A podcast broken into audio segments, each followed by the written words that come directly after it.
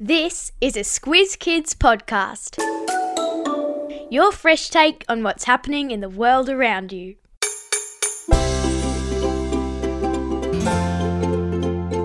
Up to one in 10 Aussie kids has one. So did Albert Einstein, and they can make school really hard. This is your Squiz Kids shortcut to learning disabilities, the podcast where we dive into the who, what, when, where, why, and how of the big news stories. I'm Amanda Bauer.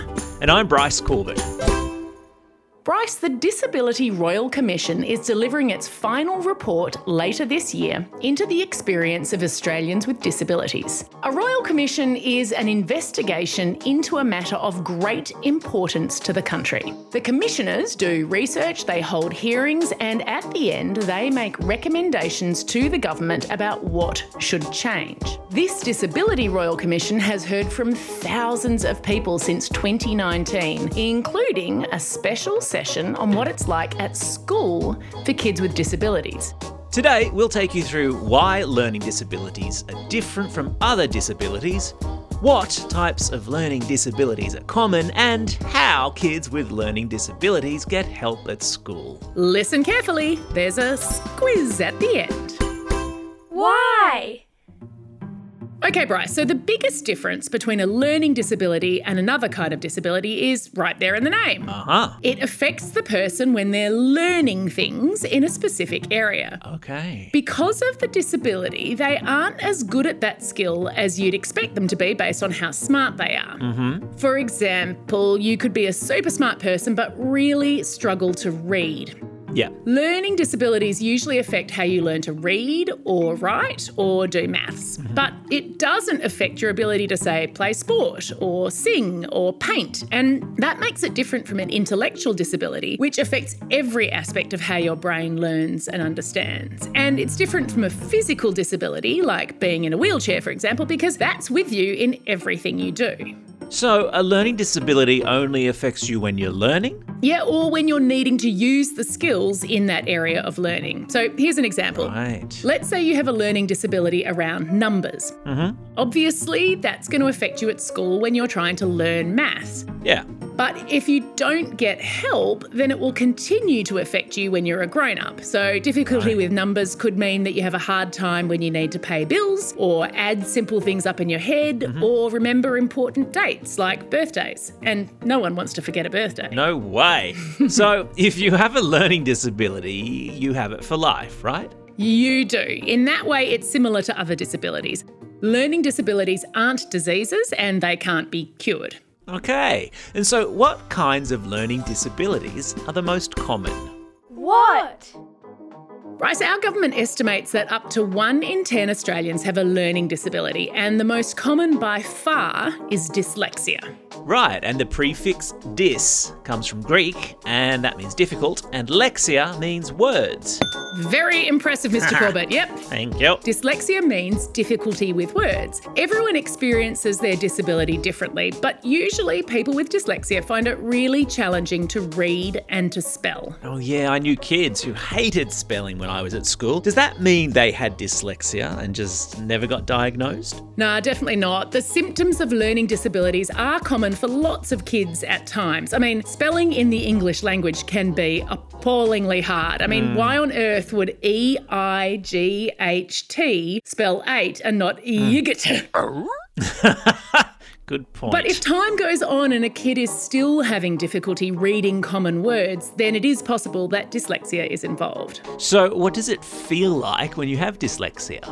Well, my students with dyslexia said that it was really frustrating trying to read. For some of them, the words and letters kind of blended together, or the spaces between the words were lost. Right. Sometimes they mixed up letters, so instead of reading felt, F E L T, they saw left, L E F T. Ah. They had to work really hard to read. Yeah. And because of that, sometimes they didn't actually get the meaning of what they were reading because they had to Right. concentrate so hard on the words. Makes sense. But if they listened to a book being read aloud, they were fantastic at comprehension. Of course. Now, I've heard that some pretty famous people had or have dyslexia. Is that true? It sure is. So people say that Albert Einstein had either dyslexia or another learning disability. He didn't learn to speak until he was quite a large toddler. Wow. The scientist Charles Darwin is famous for his theory of evolution or how living things adapt to their environment. Mm. Yeah. But he's also famous for his terrible spelling and punctuation. Wow. Now, no one was testing kids for dyslexia or other learning disabilities back in the 1800s or Mm. in Einstein's day, so we can't know for sure. Yeah. And the same goes for the first American president, George Washington. Now, he famously hired Alexander Hamilton to write his letters for him. No way. Apparently, when Washington did put pen to paper, he had dreadful grammar and difficulty expressing himself. Amazing. You know what, Bryce? It didn't affect his ability to win a war and lead a nation. No way. And you know, my favourite is probably the children's book author and illustrator Patricia Polacco. Okay. She didn't learn to read until she was 14. Wow. When a teacher finally realised that she had dyslexia and worked with her. Mm-hmm. Before then, people thought she was lazy or not smart. Right. And now she's written dozens and dozens of award winning books. I've put a link in your episode notes to the book Thank You, Mr. Faulkner, which is all about that special teacher and her struggles at school before he came along. Teachers really can change kids' lives, can't they? Absolutely. So, Amanda, you said dyslexia was the most common learning disability. What are some others?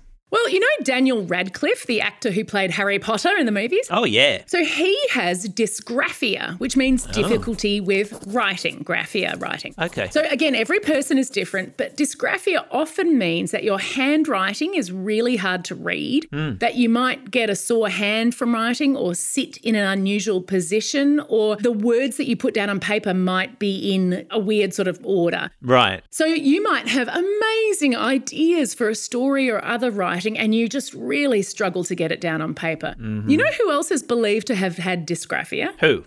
Agatha Christie. No way. She wrote 90 novels and they've sold more than 2 billion copies.